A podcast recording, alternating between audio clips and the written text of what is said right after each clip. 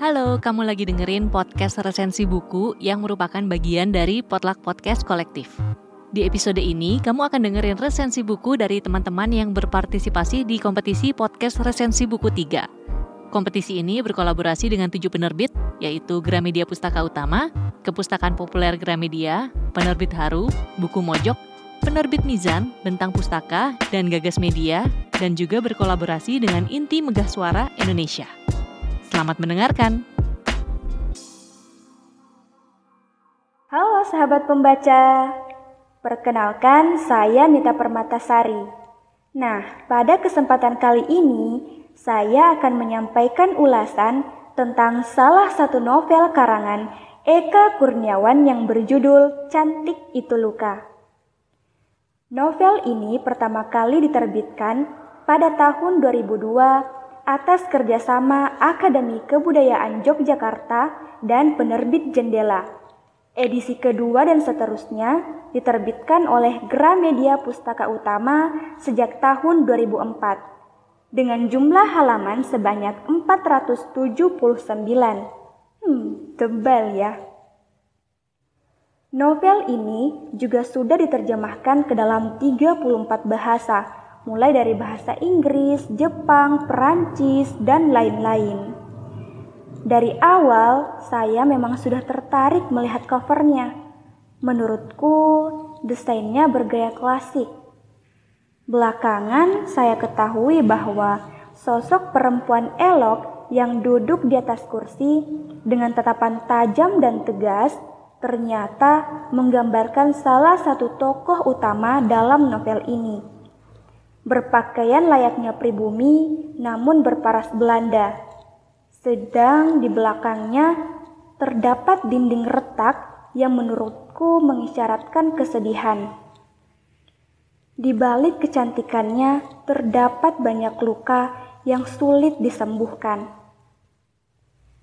Saat membaca lembaran pertama buku ini, saya kira novel Cantik Itu Luka bergenre horor karena pada pembukaan novelnya kita langsung disuguhkan dengan situasi yang begitu menyeramkan, yaitu kebangkitan Dewi Ayu dari kubur. Sosok Dewi Ayu yang digambarkan Eka Kurniawan adalah perempuan berdarah campuran Belanda dan Indonesia yang lahir dari hubungan saudara tiri. Novel ini menceritakan tentang masa kolonial atau penjajahan saat seorang perempuan dipaksa untuk menjual dirinya. Seperti Dewi Ayu, seorang perempuan yang menjalani kehidupannya sebagai pelacur. Ia memiliki tiga anak perempuan yang kesemuanya cantik. Namun, saat ia mengandung kembali, Dewi Ayu meminta agar anaknya kelak jika perempuan tidak lagi mewarisi kecantikannya, karena ia bosan dengan hal itu. Baginya, kecantikan hanya membawa malapetaka, sehingga ia memohon agar anaknya yang keempat akan lahir buruk rupa. Dan itulah yang terjadi. Meskipun secara ironik ia menamai anak itu si cantik. Adapun latar tempat dalam novel ini yaitu di kota Halimunda yang merupakan kota fiksi rekaan Eka Kurniawan di mana banyak kejadian tak masuk akal yang terjadi. Ada juga satu hal yang membuat saya terkesan, yaitu saat penulis menyinggung tentang komunis.